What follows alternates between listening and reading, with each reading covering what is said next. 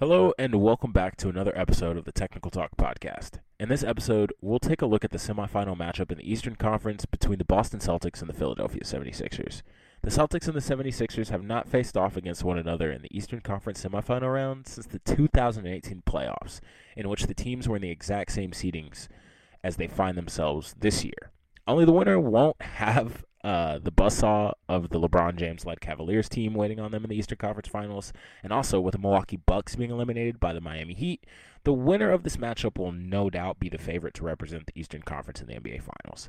So let's jump right into what should be an exciting series. But first, the intro. You're out of your mind. There is no way that LeBron will ever be Jordan. Nobody will ever be Jordan, okay? Okay, LeBron's a better rebounder and passer. Will you let me finish? Can you can you let me finish? Call me when LeBron has six Is championships. that your only argument? It's the only argument I need, Sean. All right.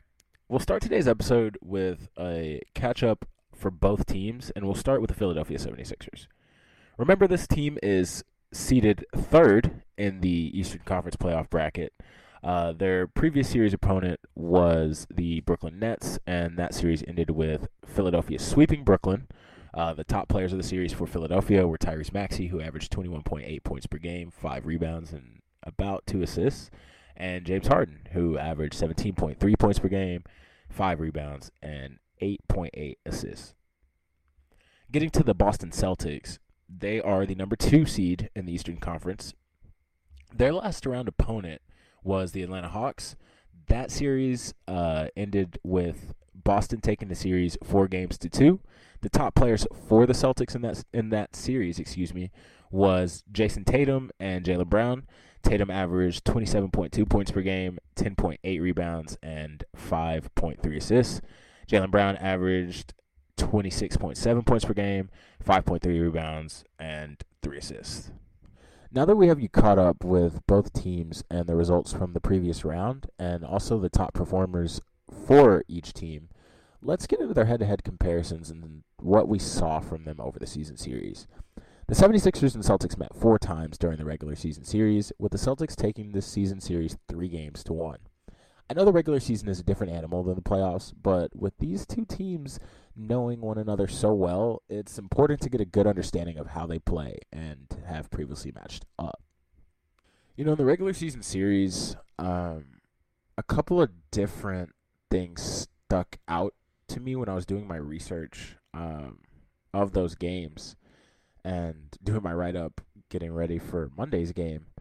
You know, the Celtics have handily outscored the 76ers uh, in terms of bench points in their four game uh, season series. And so, game one, I mean, Boston outscored them 34 to 11. Game two, Boston outscored them 31 to 21. Game three, Boston outscored them 27 to 12. And game four, the Celtics outscored the 76ers 18 to 10. So the, the 76ers have never once outscored the Celtics uh, in terms of bench points. And so looking at their rankings uh, and their standings of the active playoff teams, the original 16 active playoff teams, uh, excuse me for that. The Celtics currently rank eighth, and Philadelphia sits at 10th overall um, out of the original field. And the second thing that I wanted to really get a, a glimpse at was how do these duos uh, play against the opposite duo? As we know, the duo for the 76ers would be James Harden, and Joel Embiid. The duo for the Boston Celtics is Jaylen Brown and Jayson Tatum. Um, and so it, it's really interesting because as defensively, you know, and offensively, the matchup is never there unless you see Harden guarding Brown or Harden guarding Tatum, which I would never imagine happen uh, over the course of these four games if Doc Rivers can help it. But that's besides the point.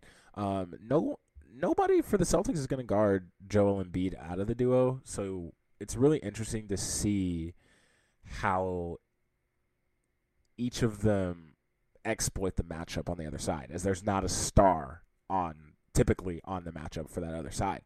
So in game one, the duo of Tatum and Brown put up 70 points total. Uh, they each had 35. In that same game, Embiid put 26 up, Harden put 35 up. They combined for 61 total. In game two, Jayson Tatum would score 12 points. Jaylen Brown would score four points. Uh, as Brown would leave early with uh, that facial fracture. Uh, if you happen to see Jaylen Brown still wearing that mask, um, that is from the right elbow of Jayson Tatum to his left orbital bone, I believe, um, that was sustained, and that is why he only had those four points in this game. Uh, but anyway, moving forward, Joel Embiid scored 28 points, and James Harden scored 26 points. That duo put up 54. Game three saw Jayson Tatum score 18, Jaylen Brown scored 26 for a total of 44. Embiid scored 41 points that night, and James Harden scored 21 points as they combined for 62. And in the regular season finale, which was just a absolutely tremendous game, Jayson Tatum put in 19 points. No Jaylen Brown in that game, of course. Um, Joel Embiid put in 52, and Harden put in 20 uh, for a total of 72 on that end. You know, getting into the more advanced stats. Um, the Celtics carry an offensive rating of 118.8 and a defensive rating of 114.3 for a net rating of 4.5 through one round of the playoffs. 76ers on the other side, through one round, have an offensive rating of 114.3 and the second rate defensive rating at 102.5. Their net rating is obviously 11.8. The discrepancy is primarily because of the low scoring that the net series gave the 76ers, uh, so that really contributed into that defensive number. Not to mention the Celtics series averaged a total of around 120 for six games. So, you know, I'm not taking anything away from Philadelphia. Uh, they handled the Nets as they should have, and they didn't play with their food. You know, next we'll take a look at the pace. Um, the two teams have played one another uh, they're two polar opposites. You know, the Celtics are tied for fifth among the 16 original playoff teams, averaging about 101.6 possessions p- per game, while the 76ers have the slowest pace among the original 16 at just 90 possessions a game. Really 90 and a half, but we'll call it 90. Um, naturally, this will occur as the Celtics utilize two wing players in Tatum and Brown, while the 76ers obviously move at a slower pace, trying to play through Joel Embiid most of the night. When these two teams play one another, however, the two teams averaged a pace of 91.8 possessions each. Lastly, the lineup comparisons when it came to both teams, specifically three man lineups as trios, are currently at the forefront of team success in the modern NBA, in my opinion. We started with the Celtic lineup of Jayson Tatum, Jaylen Brown, and Derrick White. In this lineup, during the playoffs so far, it has averaged 48.7 points per game on 45.5% from the floor as a whole and 34.3% from three, with around 10.2 assists. For Philadelphia, we looked at Tyrese Maxey, Joel Embiid, and James Harden. In only three of the four possible games, the lineup averaged 49.7 points, 38.8% from three, and 11.3 assists. Getting into our series breakdown, when we look ahead to how this series is going to go, we can see that we are in for a fantastic treat. You know, but to me, the series is going to have to be won off the bench for these two teams. They both have the star power to keep pace with the opposing duo of duo or trio of players. That's no doubt. But it will be the player performances that we see outside of the pairs and the trios that will be the deciding factor. Games like the Anthony Melton had in Game 3 against Brooklyn, or games like Grant Williams had in Game 3 for Boston against Atlanta, take the pressure off of your stars and you make it easier for them to get going as the defense will be accountable for all five players, not just two or three. You know, these are two juggernauts in the Eastern Conference who know what it is uh, to win and also have a craving for the Larry O'Brien trophy. Um, let's be honest. Boston fell short last year, literally uh, in the finals, and Philadelphia has not reached that point. So I know Joel Embiid would love to put a capstone on what he and many pundits believe uh, to be an MVP season. And what better way to do that than to take home two trophies, with the latter being actually, you know what, three trophies. Since it's Joel Embiid, he would take home three. He would take home MVP. Hopefully, if they won the finals, he would take home the finals MVP as well. So he'd take home the Larry O'Brien and uh, the two other MVP honors and awards. you know, these two teams know what's on the line.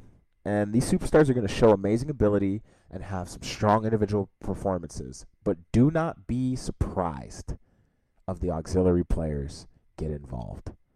If the auxiliary players get involved, excuse me. Game one between the Celtics and 76ers will be Monday, May 1st. That is going to do it for another episode of the Technical Talk podcast. I'd once again like to just thank you guys wherever you are, however you listen to this, for listening and taking the time out of your day uh, to just spend a little time with me, talk a little basketball, and you know just enjoy the playoffs. Um, this series right here, I highly recommend if you find the time to at least catch one game, um, to to go ahead and you know strap in for two and a half hours because these games are going to be roller coaster rides, and the Celtics and the 76ers they they're gonna bring it. Thank you guys for listening. Last but definitely not least, enjoy.